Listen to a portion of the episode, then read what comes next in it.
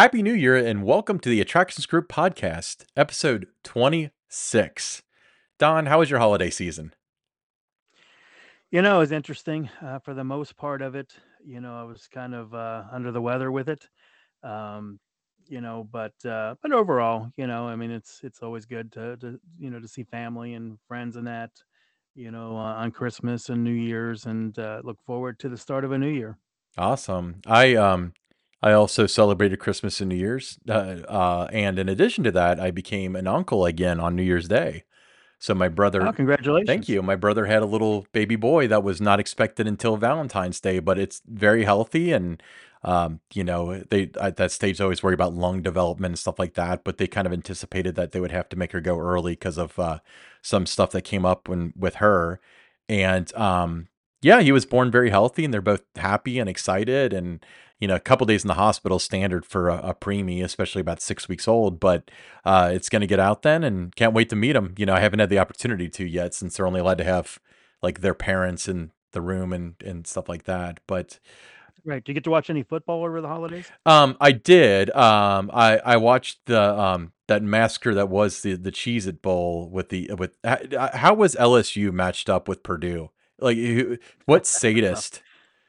I don't know. And then you got Tulane. They they got revenge for the 1932 Rose Bowl loss. Yeah, well, I'm still a little um a little salty about the 32 Rose Bowl loss too.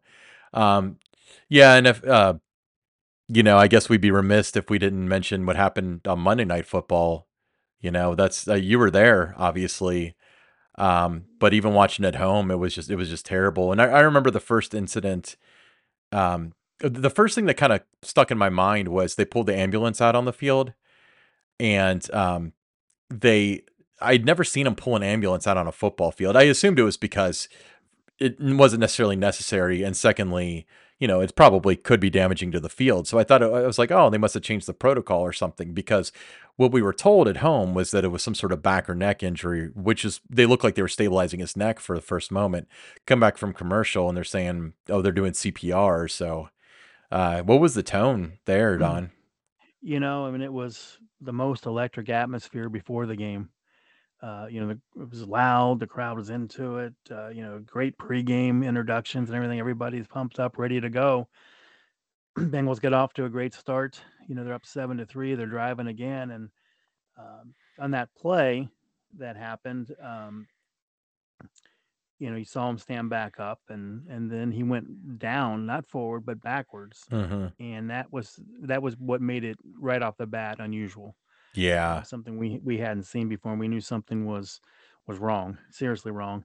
And then it just, you know, just to hear, you know, see how loud the stadium was, and then it just became like total silence, and um, you know, just very, um, very chilling experience. Yeah, Um, hope to never see that again. mm. Uh, and just to see, you know, there was, you know, you got the Buffalo writers and and PR team and that they're just right down the the row from us Oh yeah, where I was sitting, and you know, just to see them and nobody knows what's happening.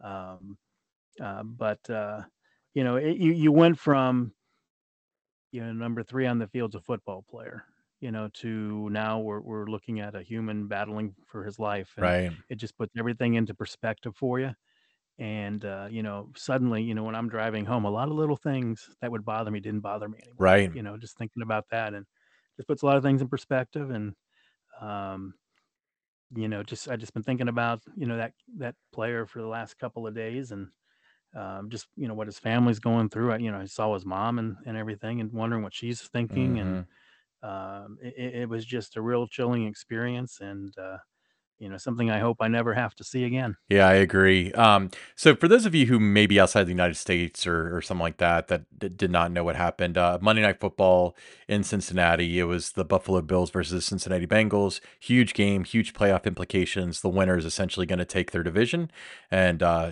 possibly have like home field advantage for the playoffs and so on. But um, uh, Damar Ham- Hamlin, Damar Hamlin, Hamlin, yeah, yeah. which is just a uh, was he a safety?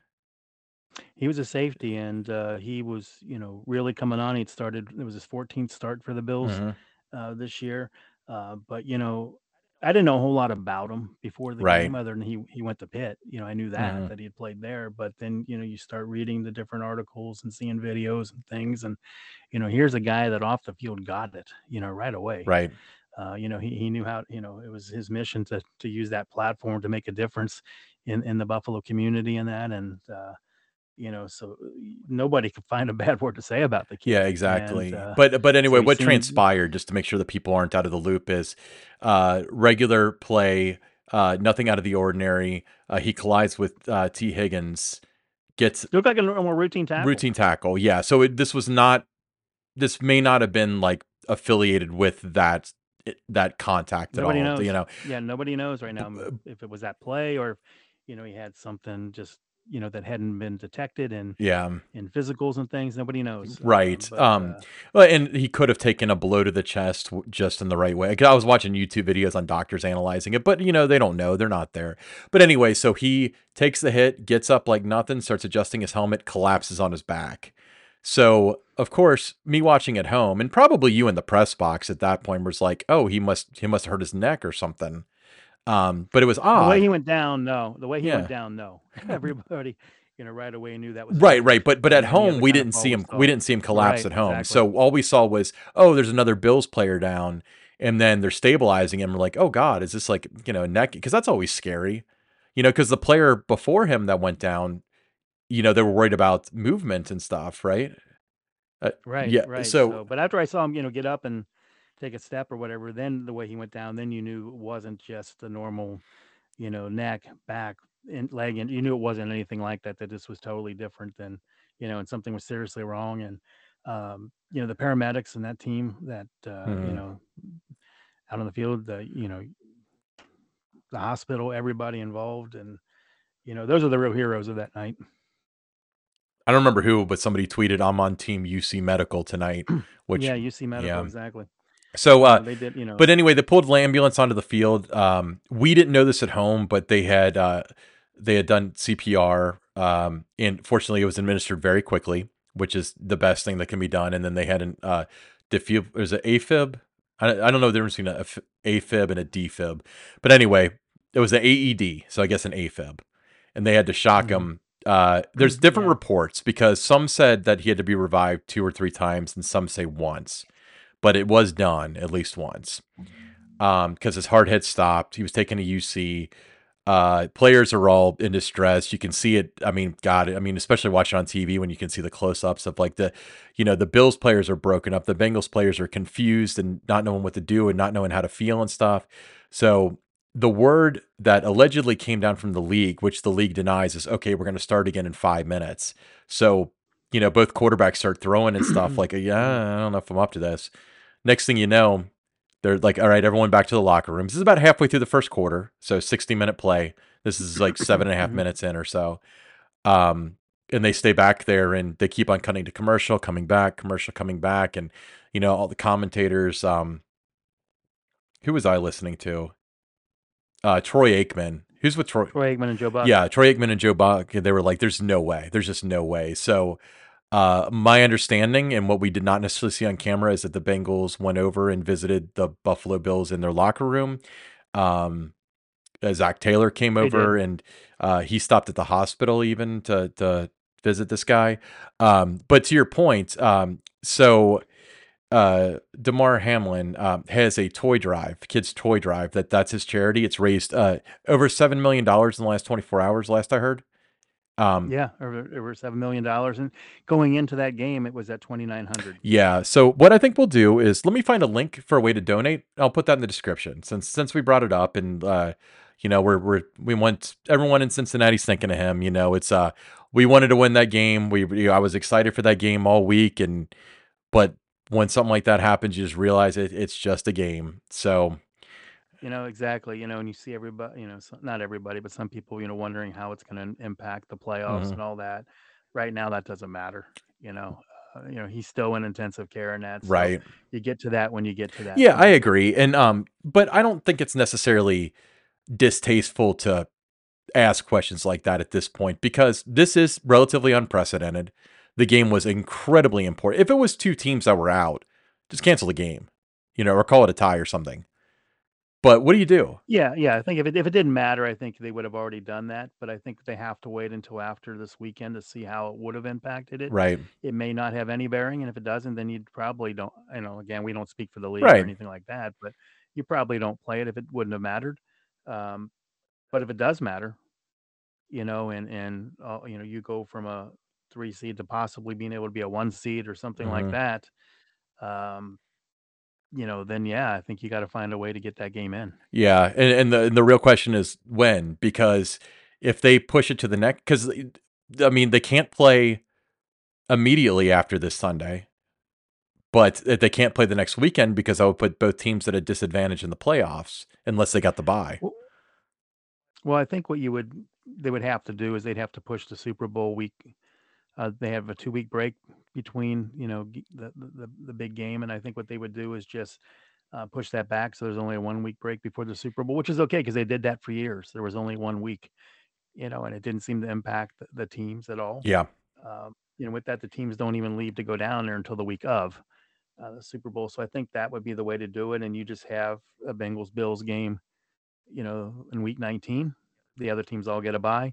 Then you go into the playoffs. I mean, not ideal, you know, again, if they're playing and the other teams are resting, but uh, there's just no any any way they go isn't going to, you know, be ideal for anybody. But uh, you know, we'll get to that when we get to that. You know, there's there's the games this weekend that'll determine whether you even have to play that game, and um, you know, maybe they don't, and uh, you know, it's just business as usual for the NFL at that point. Then, right. Yeah, and sometimes that's what you can do. But again, I'll put a link in the description of both the YouTube version and the the podcast as to where you can donate to his uh, toy drive. So, uh, let you know that people in Cincinnati and all around the world and the uh, you know all the uh, attractions groupies out there are uh, are thinking of him, and it's just Yeah, a game and it kind of relates to one of our first episodes that we had was all about crisis and crisis communications, and mhm. It doesn't get any harder than it did, uh, um, you know, on Monday night. And I think, you know, between the Bengals, the Bills, the NFL, I, I think they all handled that as well as could be expected under the situation. Yeah, uh, very much, you know, Joe Burrow, uh, Zac Taylor, uh, all the people, uh, especially Tee Higgins, who uh, who was the one that came in contact with that guy who's uh, uh, doing well, but apparently he's a he's been at the hospital most of the last couple of days, from what I understand. But uh, real Mhm. class acts for all of them. They immediately dropped the face, and it's just a game. This is a colleague we're talking about. So Yeah, and you know the big thing that Zac Taylor brought up today in his press conference was um, the officials came over to him and said, you know, the Bills are still processing this situation, mhm, you know, so he didn't want to be playing, you know, like phone tag, like calling on the phone across the field and all those kind of things, and or having the officials, you know, keep going back and forth as messengers. So he walked across the field, and the Bills coach Sean McDermott, you know, told Zac Taylor, among other things, but uh, you know, told him, he said, I, I I've got to be in the hospital with with my player. I can't I can't coach this game.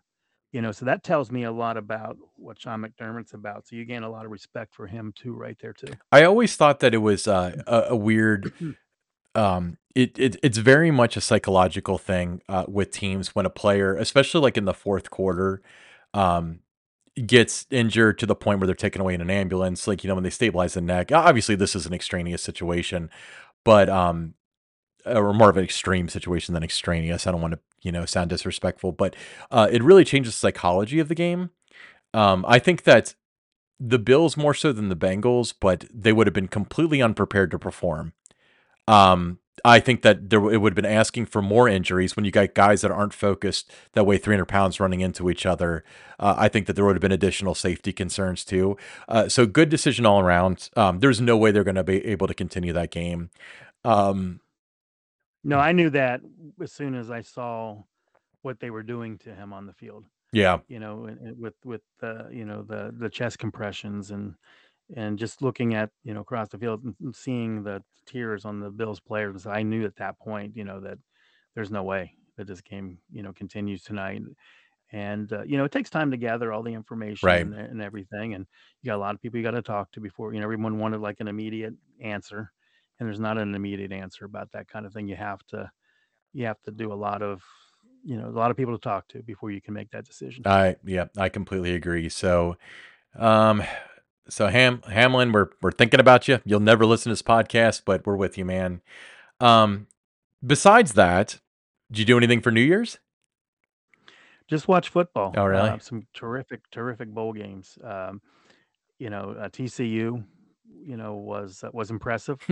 I thought Michigan was going to win, but TCU was very, very impressive in that one and showed that they belonged in, in, in the college football playoff. There was a lot of people that, you know, were thinking they're going to get blown out no matter who they play and that they didn't belong there and it should have been this school or that school. But, uh, uh, you know, they, they did well and showed that they, yeah, they, they definitely belonged to, to be in that championship game.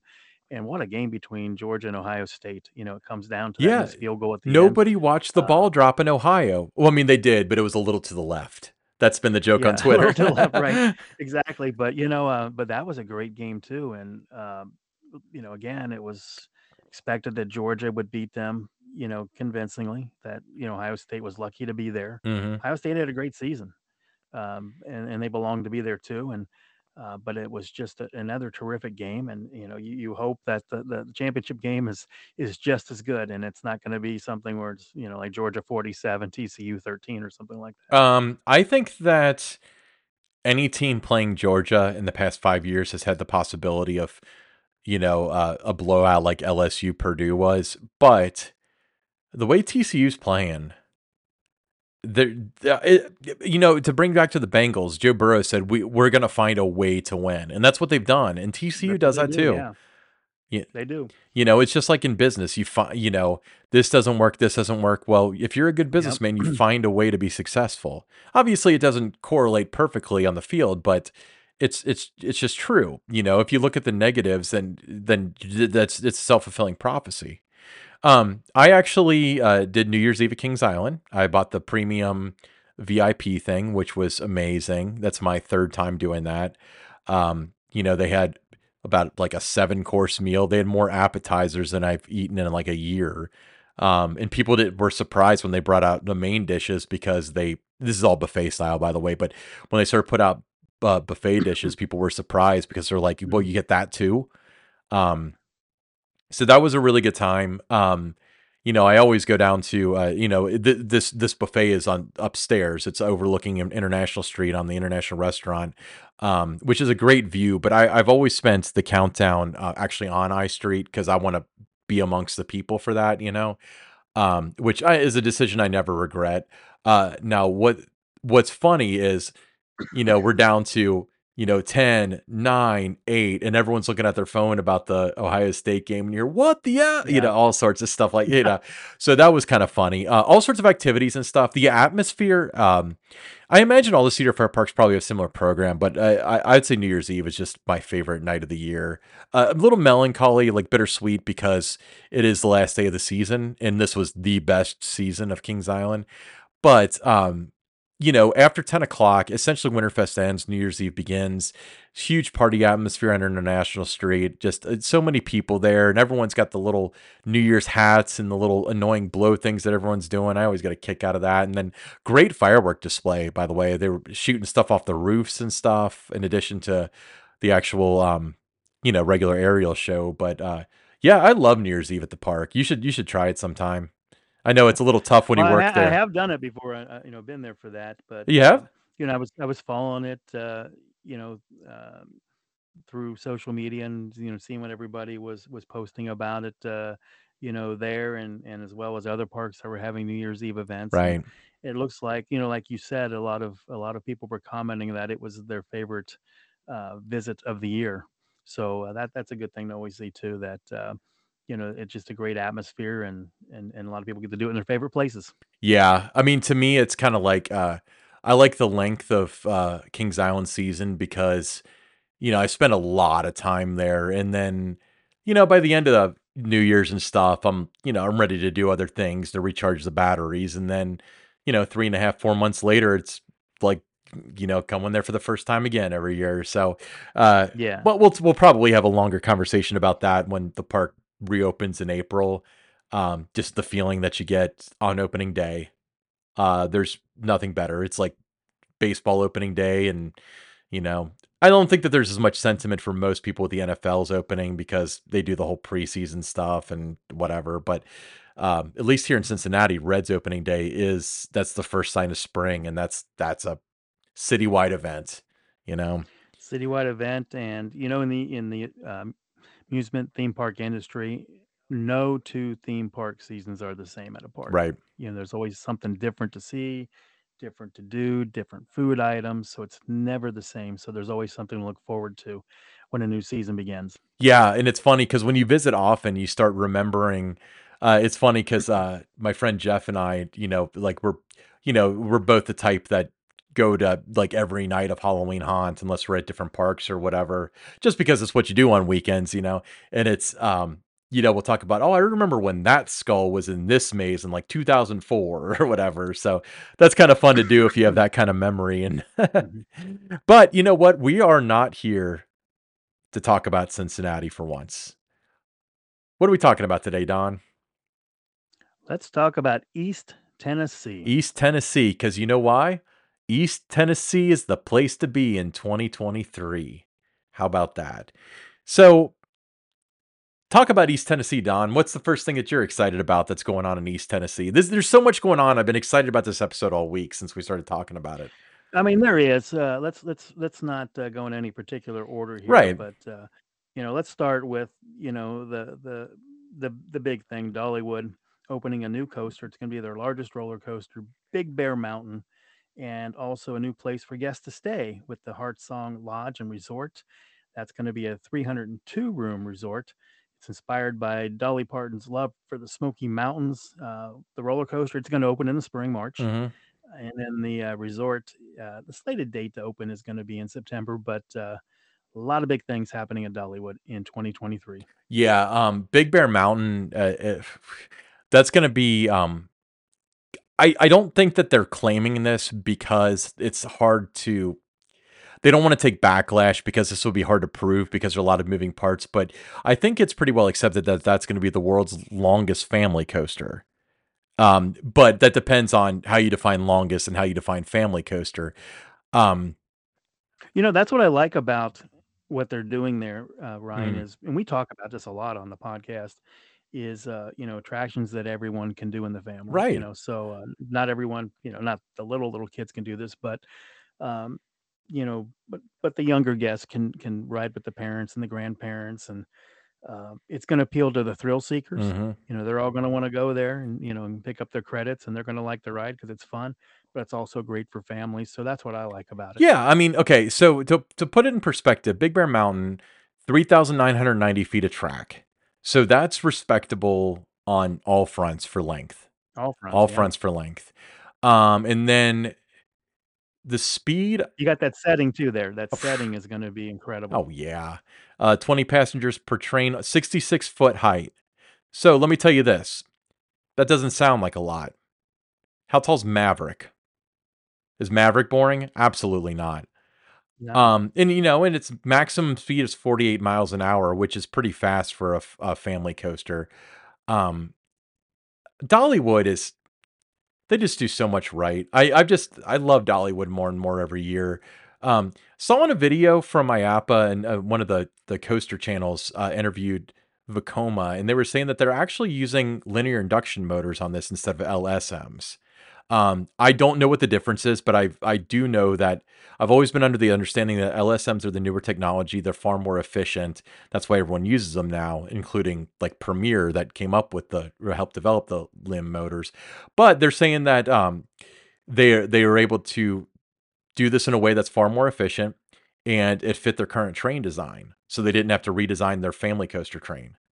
So I think that's really interesting. I mean, wouldn't you? that's really that's really interesting. And also, you and I uh, had the opportunity to have a kind of a sneak peek at the uh, soundtrack that the uh, the trains are going to have. So uh, that's going to be exciting too. Yeah, the yeah, I mean, it's um there that video is on Facebook where you can hear the soundtrack, Mm. but um yeah, you hear the roar of the the bear and it's mm, it's just going to be so fun. I I think that the, be- the it reminds me a kind of of uh like Twisted Timbers, Mystic Timber trains uh where it's like a truck, but it looks like a, it's painted up so it's got mud kicked up on it and stuff. I think Yeah, that's so cool. that looked really cool. Yeah, I mean, I you know, you, if you didn't know, I mean, it does look like mud all over it. It does, and then it's got like a pretty convincing spare tire and stuff. So I, that's going to be so fun. Um, but uh, like, so I, I was thinking about this.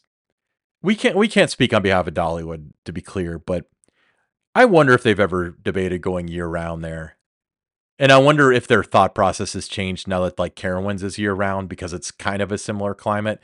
But I was looking at the weather there, and, you know, I follow Dollywood on social media, and they're saying their parking lot's full, and, uh, you know, they're offering, like, off-site parking with a shuttle and stuff, and I'm like, "Well, they got a pretty big parking lot. How" and I look, and it was, like, 63 degrees. And I was looking at the average temperatures, and it it's relatively warm there. I imagine from a business standpoint, it would be a lot to add those weekends, or I guess in their case, they would probably do, like, 4 days a week or whatever, 5 days a week. Um, but that that had to have been on the table at some point. You know, I've I've never heard it discussed or anything, but if if Carowinds and Kings Dominion are giving it a shot, yeah, it's a matter of time until somebody brings it up. But speaking of which, Dollywood is in fact expanding their operating calendar. They're gonna add 15 days with a new festive event running March 11th through April 8th. The event celebrates the 50th anniversary of one of Dolly's most amazing songs, "I Will Always Love You." Um, if you stick to the end of the podcast, Don will sing it for us. Don't do that. But, um, I won't. no. But, um, it's, uh, you know, you know, Dollywood season's starting earlier. Um, that's I mean, that's 15 days, so March 11th, that's that only gives them a little over 8 weeks of being closed. Yeah, does, um, now they were gonna be open for weekend operation there, so they're just adding those days during the week, but it's a good time to do it. I mean, a lot of schools, you know, are still spring break during that Mhm. time. So, I mean, it's it's a perfect time to do that, and, uh, the the weather's normally, you know, decent at that time of the year, so so why not? Yeah, yeah, I I agree. Um, so I'm looking on their website to see if there's any details. It looks like there's not a lot so far, uh, just that there will be a celebration of it. But, uh, you know, as I've grown older, I think the thing I appreciate more and more about Dollywood is that it's the culture behind Dolly herself as well as the Smoky Mountains that it represents. Um, rides are great, food's great, everything's great, but that sort of thing where it's just like a showcase of Southern hospitality, I th I think is my favorite part now. Um, and this'll probably be more of a showcase of it. But the story of the song is very interesting, and I'm sure that they'll explore that quite often.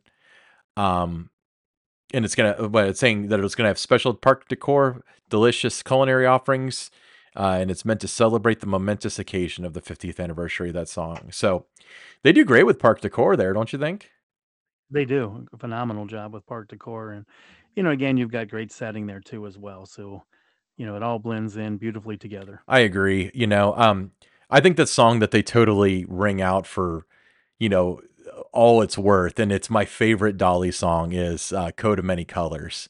And I was down there for Christmas a couple weeks ago, and they had, like, the Dollywood logo that was made out of stitched out, like, different rags, as well as ornaments that were made were made of rags and stuff. It it was so cool. So I can only imagine what they'll do with this song, you know?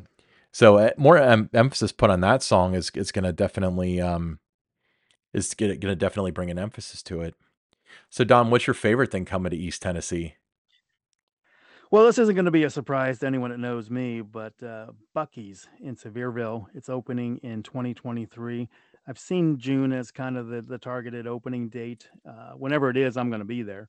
Uh, but it's located off Interstate 40 at exit 407, Mhm. so that's normally the exit you would take if you're gonna be going to Right. Dollywood or Pigeon Forge or any of those places. Uh, 74,000 square feet, uh, this convenience store.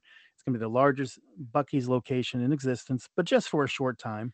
Uh, there's 120 fueling stations, uh, 250-foot car wash, a large selection of snacks and barbecue. If you've ever had their brisket sandwich, it's out of this world.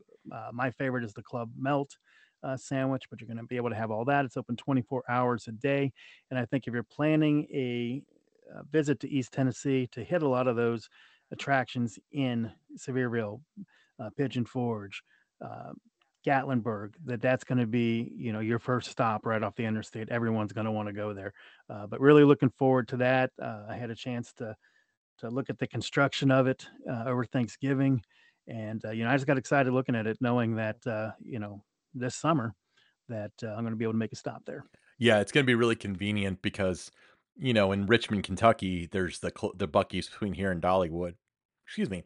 So, by the time you get to Sevierville you're kind of uh, aching for another Buc-ee's, to be honest with you. You But are, yeah. You're yeah, you're ready for another stop and, uh, get another sandwich and, you know, fill up the tank if you, you know, need to again at that point, uh, uh, but, uh, you know, I'm real excited about I'm not gonna be excited about how it's gonna back up traffic, though. So, on Interstate 40, just be prepared, uh, to to especially if you're gonna exit or whatever, that's gonna probably add about 20, 30 minutes of time just to exit off that exit now, um, because that's there, especially during the the peak hours of the day. yeah, I was thinking about that as well. Now, Buc-ee's itself, at least the one I've been to, is pretty good at they I mean, they know they have 100 pumps, and they know that they're gonna have 60 or 70 people in their store. So, the the road to actually get to Buc-ee's from entering Buc-ee's property is pretty long for that reason.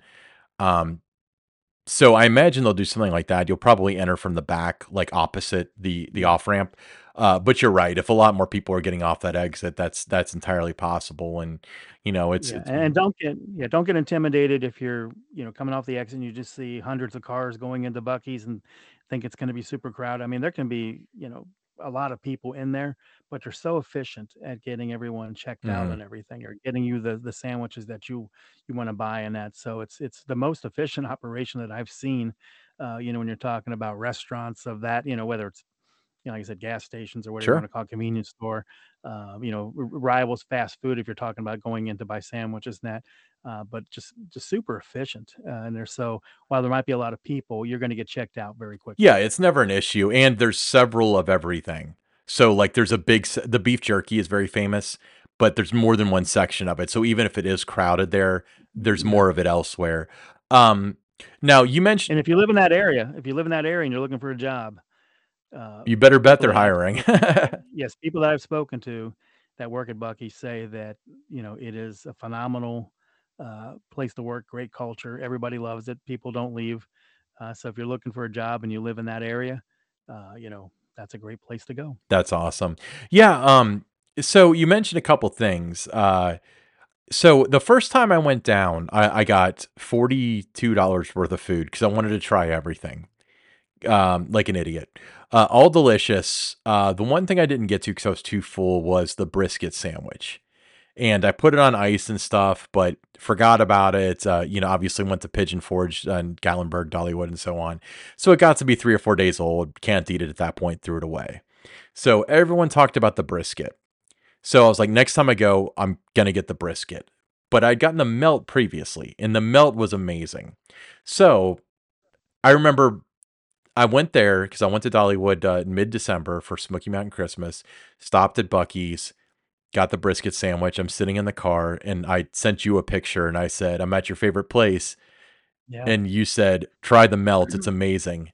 And I said, "I tried it last time. I just got the brisket." And you're like, "The melt's better." I remember biting into the brisket, and I was like, "This is good, but the the melt is better." So I'd recommend the melt. yeah. The melt is the best one. The, if you're a brisket person, like it's smoky and it's really good, but if Oh man, it's great. The brisket's great, but I, it just there was something about the melt the first time I had it. Just has a different uh, like a kick to it that you just don't get with any other sandwich. Have you ever had the, um, the wraps, like the Mexican wraps? Yes. Those are really good too. There's a there's one that's like a sausage wrap that I've gotten, and there's like a beef and cheese yeah, beef and cheese, that's the one I really Beef and like. cheese, yeah, yeah. Oof.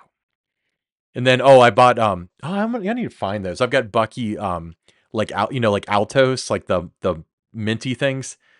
I got a Buc-ee's, like, Altos container and, um, a Buc-ee's chapstick too. I gotta find that. I don't know what I do with them. Mm.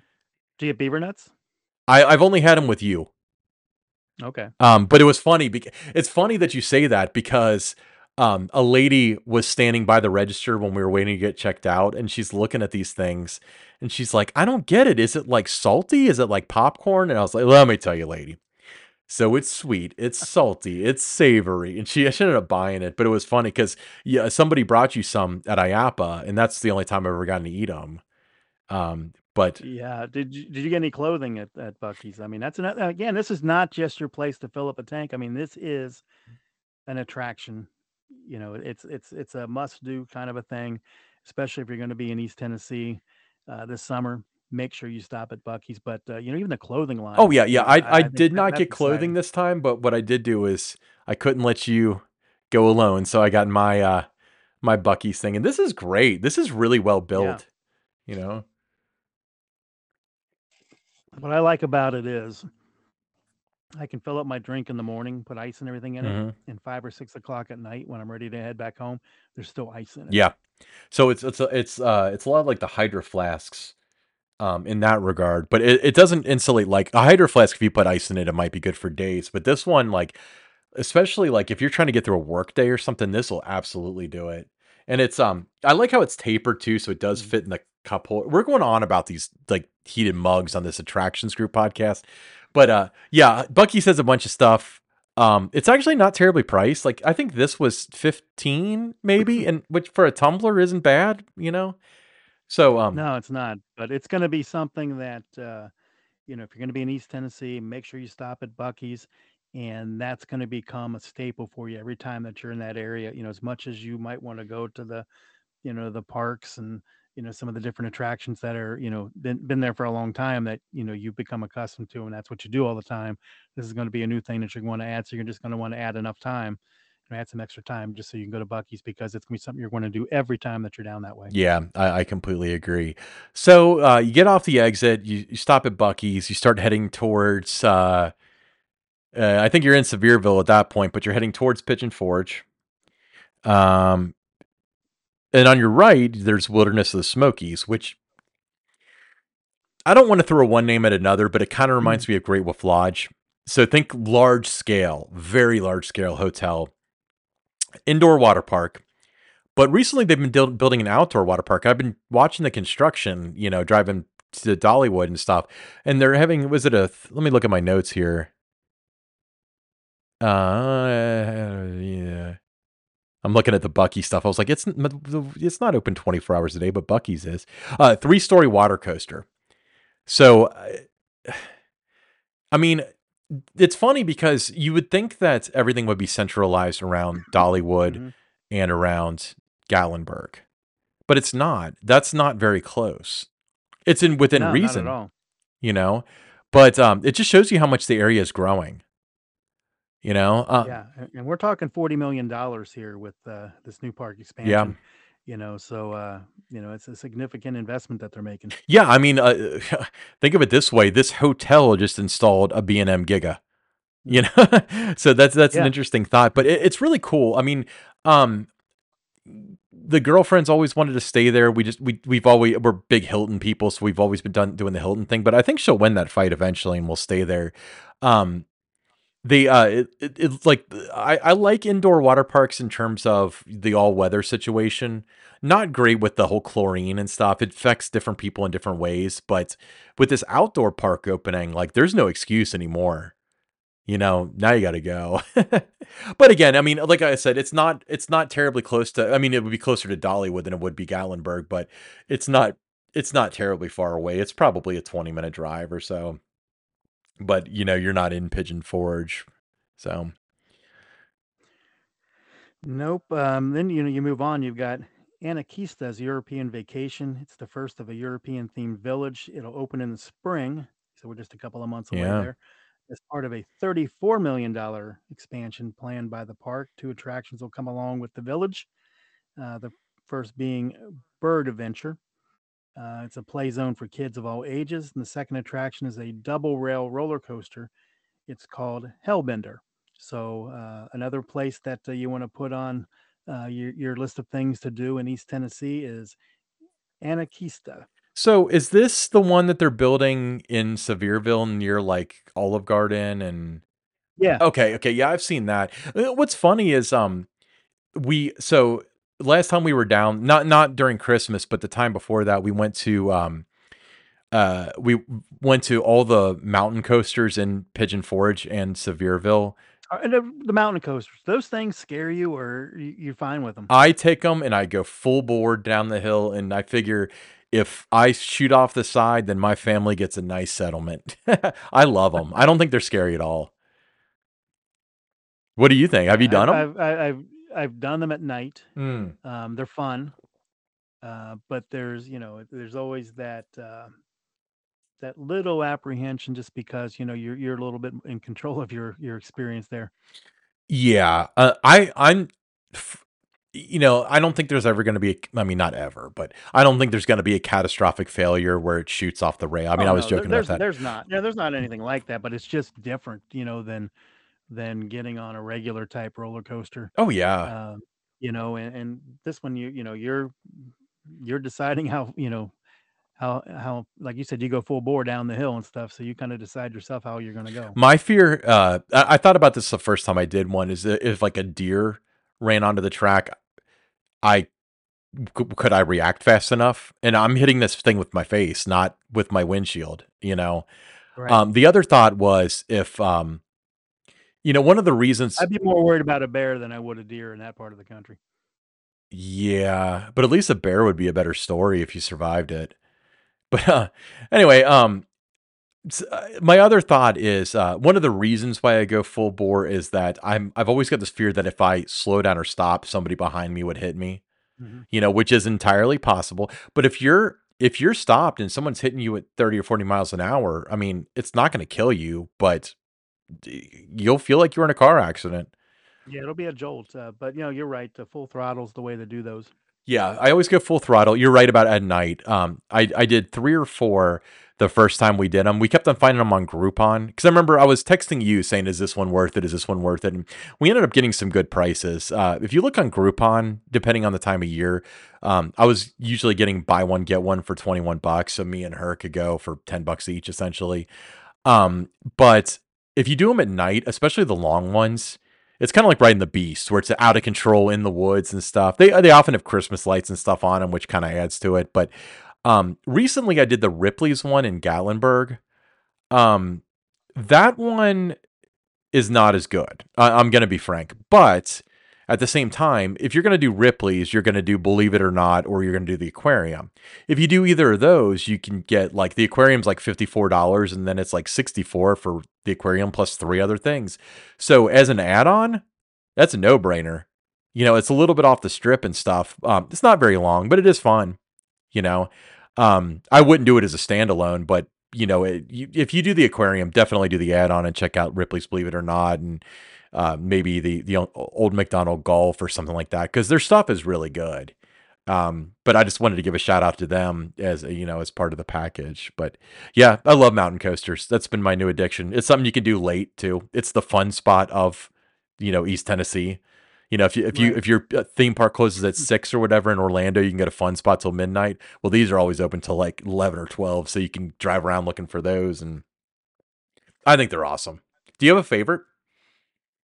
I don't have a favorite. Um, you know, especially when you know, like I said, I've done them at night, so they all look about the same, feel about the same. There was one I want to say it's Rocky Top that had like five lift hills. Yes, that one I have not done, but I've Oh, you got to do that one. That one we got that was two for twenty, um, and it took. They advertised the length. It's like eight and a half minutes. You know, and you do that at night, and if you do it at night, like in the early fall, like we did, the temperature changes. It's like you dip down and it gets cold, and you go back up and it gets warm. It's so fun. You got to do that. Um, yeah. Oh, okay. So anyway, so um, next up, Diggin' Zones, a new theme park concept coming to Sevierville. Uh, Sevierville's building up, if our news is indicating that. Um, developer Waston Odell and partners Grand Hensley and Gary Allen are investing 25 million into a 27 acre theme park that is expected to open in the spring, featuring 25 attractions. Diggin' Zone. So another Sevierville one, you know. Um, Yeah, that place is. I mean, it has grown by leaps and bounds since my first time down there. You know, in the early '90s, and uh, and to see it today, I mean, it's unbelievable. yeah, it's um, I'm trying to find a, a more information on it. Um, here we go. Oh, wait a minute. Yeah, my first time down there, the big things to do were like the pancake places, you know, for breakfast we'll like move that. on to That was the food here in a minute, Don. Don't yeah, you that, but that was the big things to do back then. You know, I mean, you do that, and uh, you know, maybe you had some go karts and that, but uh, there wasn't all of these different attractions and experiences and things that uh, you know, like we're talking about today. Okay. Uh, so this is cool. I've seen. I, Mm. I know that they have something like this in Vegas, although I don't know if it's the same company. Um, but basically, you can drive heavy equipment, uh, skid steers, excavators, pavement rollers articulated loaders, tractors, forklifts, dump trucks, dueling diggers, excavator spinners, etc. So Yeah, I mean, you can't do that anywhere, so yeah. I mean, it's it's one of those things you're down there, you gotta do it. I You're not gonna be able to do it anywhere else you live. yeah, let let me see if you can if they have any mm. indication of the tickets. That's so cool. I'm Okay, so adults 11 to 64. So you don't quite qualify for the discount yet, Don, is $55. So worth it. And a a a Yeah. one-year pass is 159? Like, what kind of grown adult buy a what if they just bought it for themselves? Like, there's the coaster enthusiasts, and then there are the people that really just love to drive, like, backhoes and stuff. I mean, it's just it's just different, you know? So, uh so yeah, I'm certainly gonna gonna give that a try when I'm down there. Yeah, this this is exciting. I I I've probably passed the construction and just didn't know what it was. well, here's the thing. Do they have construction, or are they just gonna bring the equipment there and let the people build it? That's the real scam involved in this. Yeah, exactly. No, but it's it's it's unique, it's different, and, uh, you know, just another one of the the many exciting things coming to East Tennessee in 2023. Yeah, I tell you what, I, uh whenever this opens, I'm totally down, and I will record a ton and put it up on our YouTube channel. That's so cool because I thought it might be something like that, but I I wanted to temper my expectations when I looked it up because I thought, like, maybe it's like a little kid's thing, but, eh, nope, you're driving backhoes and stuff, and I've done I've dri driven a Lull, I've driven a Bobcat, all fun, but to be able to drive something like this relatively unadulterated, not have OSHA get in your back, that's a good time. Oh, man.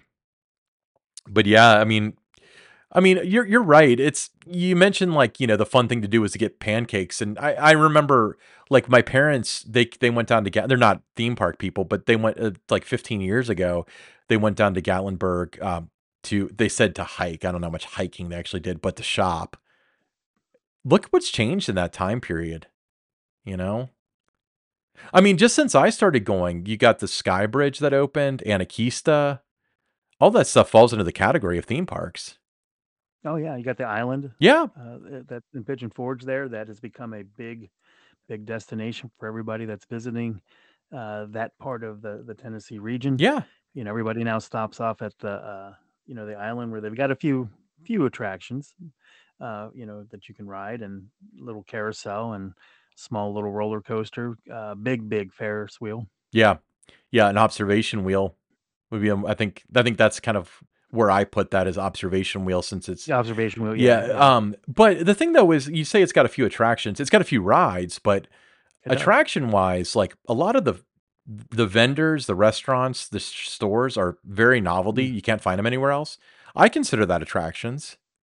Oh, yeah, exactly, I do too. You know, and, uh, um, yeah, you know, and and when we talk about like Gatlinburg too, um, the beauty of Gatlinburg is it's maybe 10% chains. You've got a Shoney's down there. There's a Mellow Mushroom, but Mellow Mushroom isn't everywhere in the country, so that might be novelty to some people. Um, but what are your some of your favorite restaurants, like, in the Gatlinburg area?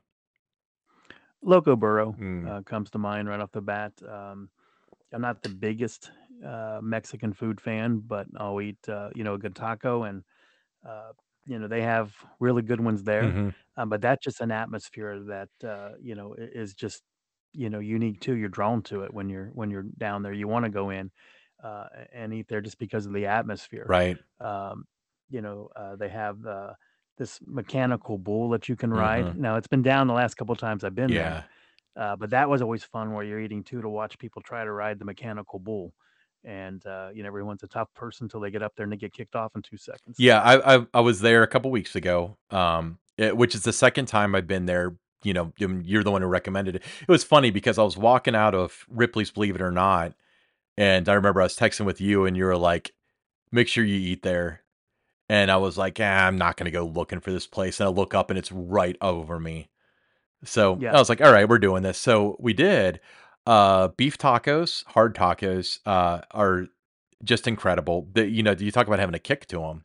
They're definitely not boring. Yeah. You know, they're not spicy. I don't want to, like, scare anyone away. No, no, not spicy, but, uh, but they're really good. Um, and you get a lot of meat on those You do. too, which you know, some places they really, you know, we're not talking Taco Bell here where you just get a little thin layer. I mean, it is loaded up, lots of beef. Um, you know, two tacos is normally enough to fill anyone up. Yes. Uh, there's just that much beef to it. I mean, I aim for 3, but okay. Yeah, it's, um and, you know, they got obviously some rice and refried fried beans or what comes with it. Um, I know you're not like a guac or queso guy, but I've tried both and they're both excellent. Queso, I'm okay with Queso. Oh, you queso. I, are? I like that, uh, but not the guac. Yeah. Um, but it's it's you know unique. You you go up. I mean, you're it's it's a upper level type restaurant. Yes. You know, there's another thing down below it. Um, so you know, unless you're looking for it, you know, it's it's it's sometimes it's hard to find. But that is a can't miss uh, dining experience. You know, if you're in East Tennessee, is Loco Burro in Gatlinburg. Yeah, so to put in so it is on a second floor, so you have to I mean, there's a big sign, you can't miss it, but you're not gonna see the storefront necessarily because you have to go up an escalator, uh, to get up there, but it's really close to the Sky Bridge.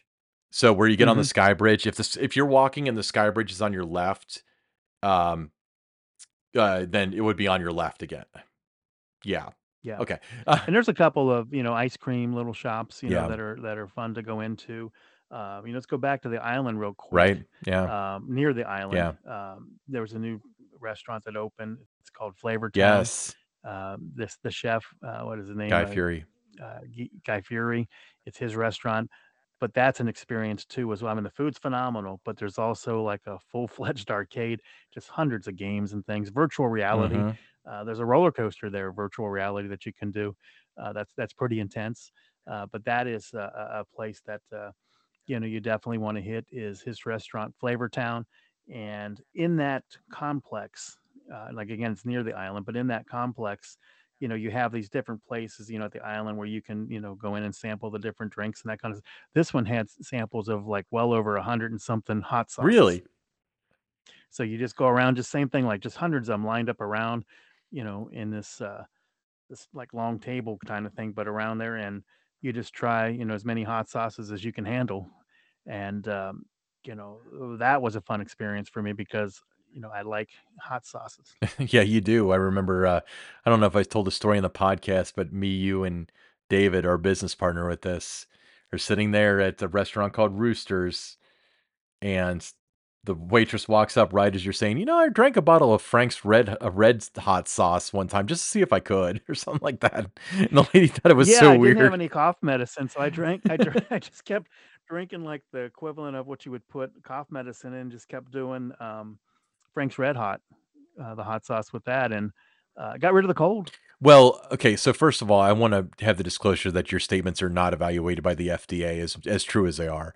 Um, It'll work for me. No, but I put hot sauce on everything, you know, it doesn't matter, I'm putting it on everything, and, um, you know, my my most exciting Christmas gift that I got was a a bunch of hot sauces from Buc-ee's, so, uh, you know, that was, uh, that that was exciting for me to Was get that. that, um was that from, like, a a like, a friend or relative or friend of the show or My wife got that for me. Oh, did she buy it in Um secret while you were down there, or did she She's gone down a couple other times, you uh, know, when I'm not there to visit relatives and that. Uh, her fam you know, the family, a lot of them live in what's called Waynesburg, yes, Kentucky, yeah. which is about an hour and a half away from Buc-ee's, and um, so she goes down there and then she'll pick up a sandwich for me on the way back and that. But um, but that that was one of the the Christmas gifts I got, and um, you know, can't wait to try those on a number of different food items. Yeah, completely agree, you know, um, uh, so but, uh, you know, like, when we're talking about, um, you know, food and stuff in the Gatlinburg area, because of course you have to transition back to Buc-ee's whenever we talk about food for some reason, but, uh, uh, what about the donut fryer? Have you ever eaten there? I have. That's that's a fun spot. Um, you know, definitely check that out when you're in that area. Um, you ever tried Paula Deen's restaurant? No, no, no, um, I've always thought to get a reservation. Paula Deen's is at the island, right? Right. Okay, so my plan was I was gonna try to get a reservation there, but I didn't know exactly when we were gonna get to the island, so I didn't wanna, like, have to sit around for 2 hours hungry or be late for the reservation, so I'm gonna have to Yeah. plan that out better. Have you done it? Yeah, there's sometimes you can get right in, sometimes, uh, but there's different, um, you know, opportunities. There's the breakfast Mhm. that you that's really, really good. Uh, they've got the lunch menu and then they've got the dinner menu. Um, I'm a big breakfast fan Yeah. o of Paula Deen's restaurant. I like what they have there. Um, when we were there over Thanksgiving, she was there. Oh, there. yeah?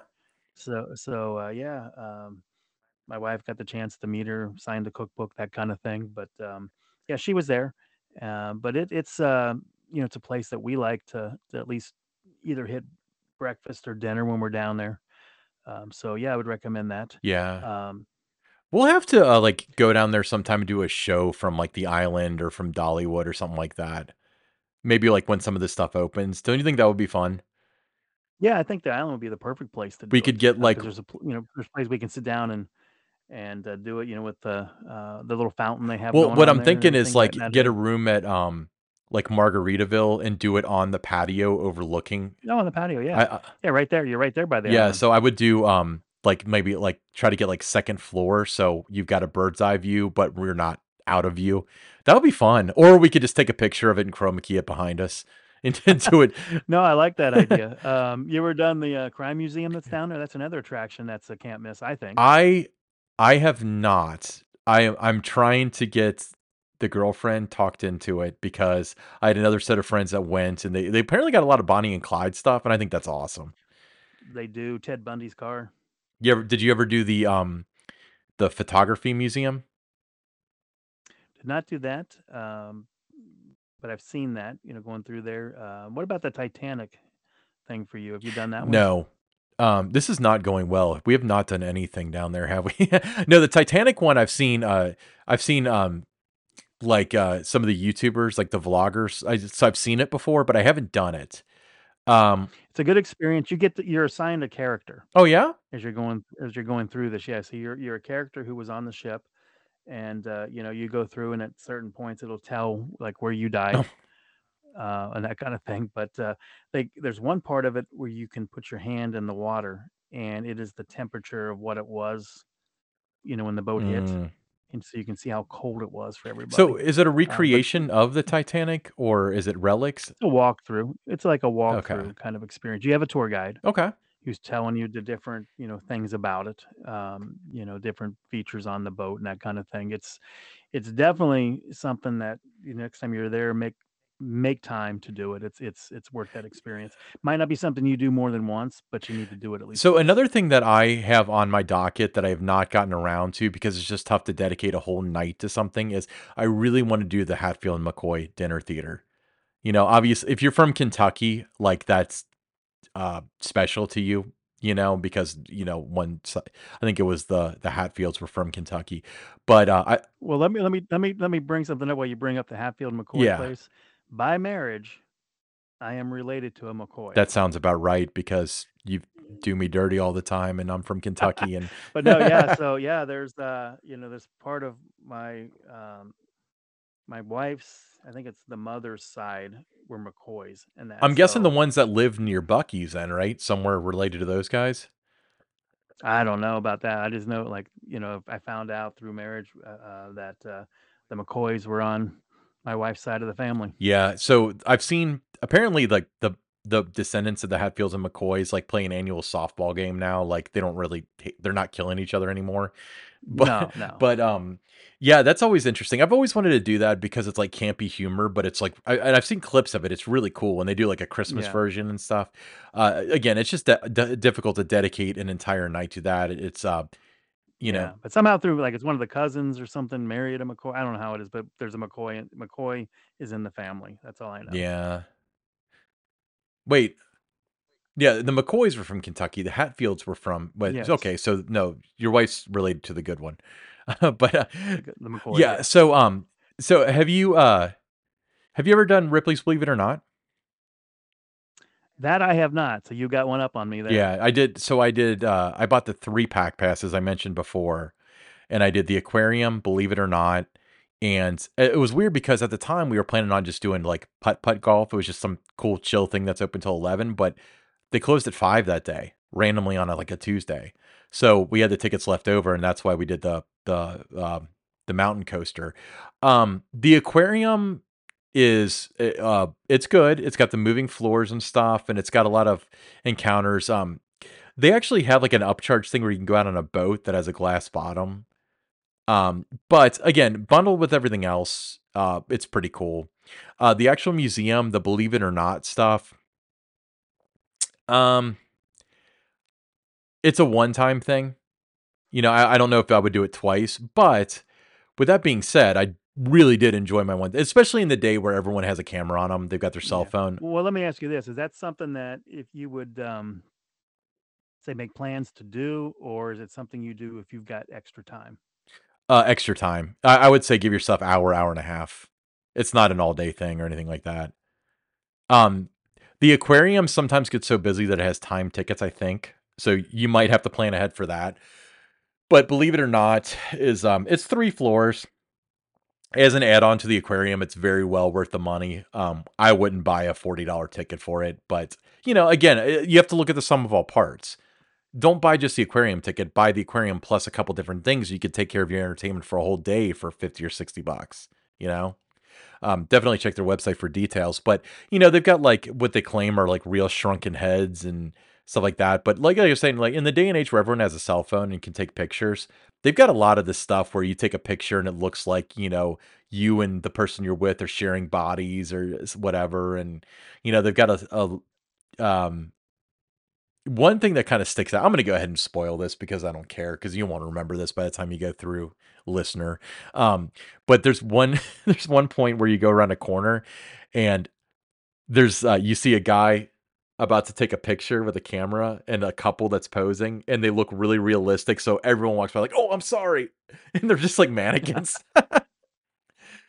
That sounds cool. yeah so it's it's Uh, definitely like I, I have very warm memories of it and honestly like if you and i were down there and you said you wanted to do it i wouldn't be against it but you know it's it's not something you would have to do every visit um but it is close to the burrito place so there's that yeah.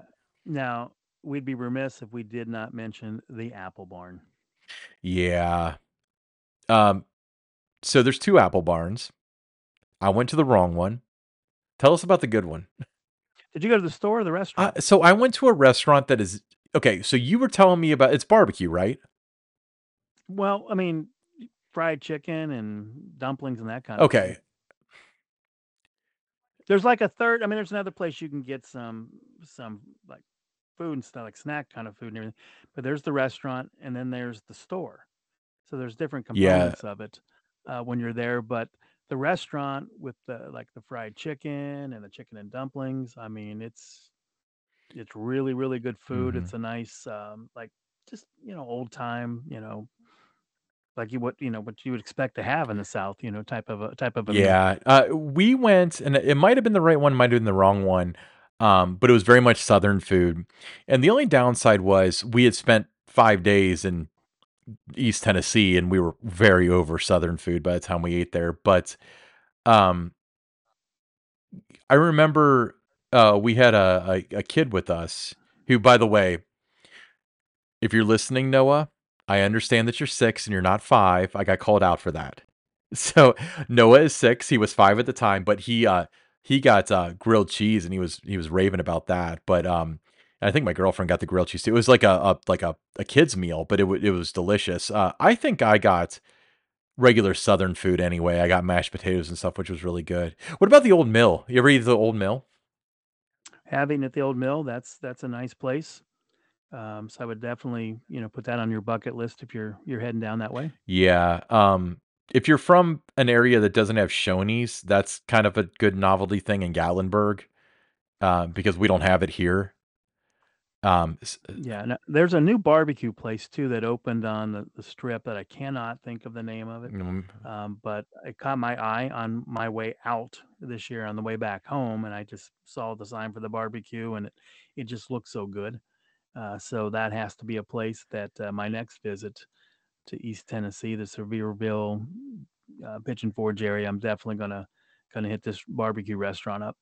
okay, well, so best barbecue in Gatlinburg, according to this article I'm looking at here. Oh, you're talking about Gatlinburg. I'm looking at Pigeon Oh, Forge for Pigeon this new one. Forge, okay, um, Yeah, it's a new one. It's a new one. It's near. Um, it's there's the, you, you know when you're going up and you see that one building and you got the big gorilla yes. climbing the building. It's like right by that. Mm, Bennett's, Corky's. Bennett's. Bennett's, okay. Bennett's. What do they got? It's Pit Barbecue. I remember seeing this now. The Gorilla Building is the um, photography museum, by the way. I know that well because my car broke down. My old car broke down in their parking lot. yeah, so Bennett's it's Pit Barbecue. Um, what's it got?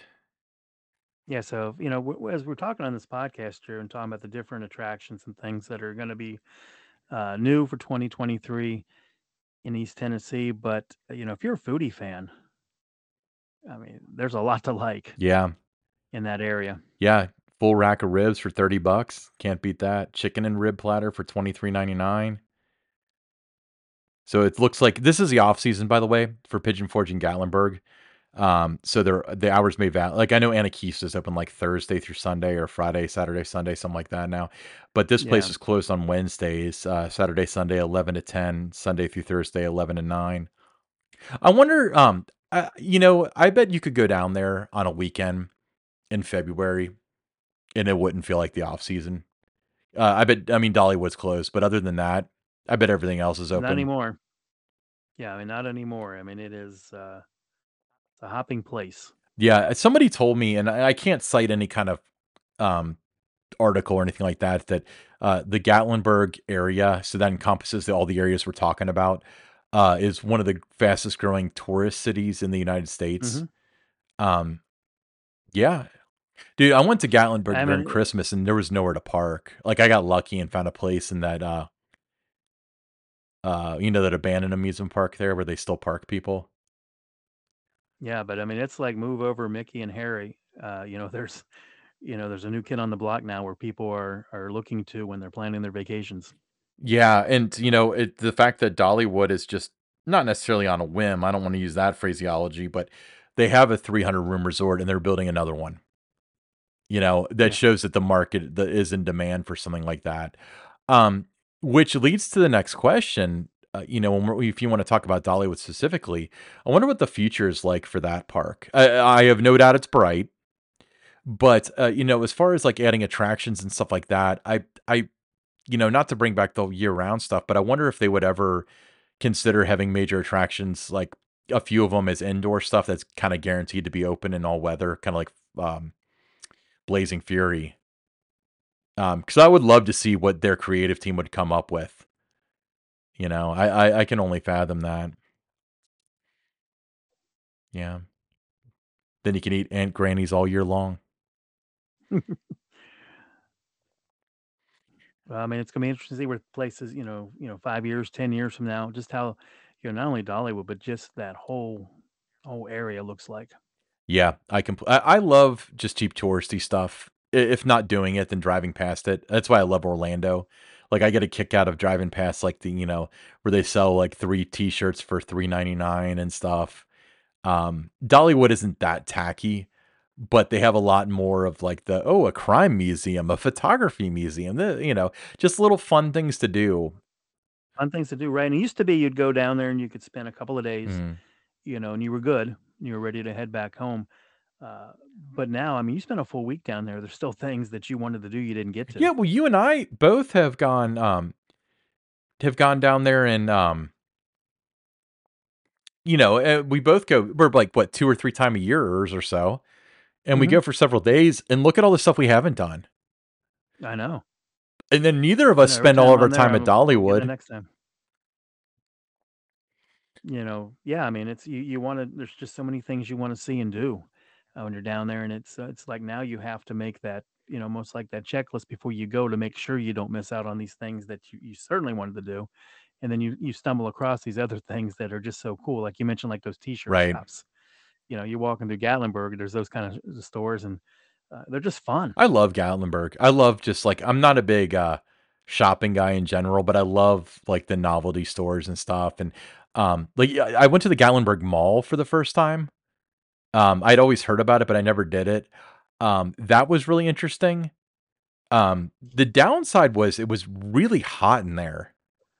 Um so I don't know what the deal was with that, but I thought the layout of the mall was it was like it's like seven floors, but it has like five shops in it total, you know, where it's like hmm tiny but it's tall, you know. So I thought that was really cool.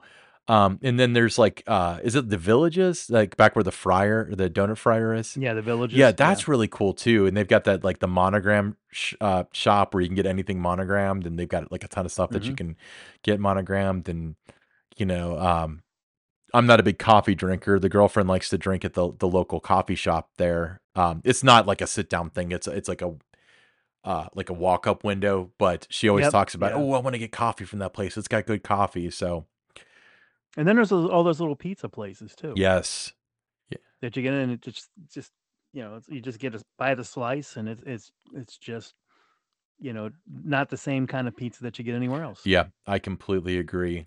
Um, yeah. So Don, we were talking that if this episode goes 30 or 40 minutes, we're okay with that. Uh, we're at an hour and 10 minutes. Is there any final thoughts you have on the East Tennessee area?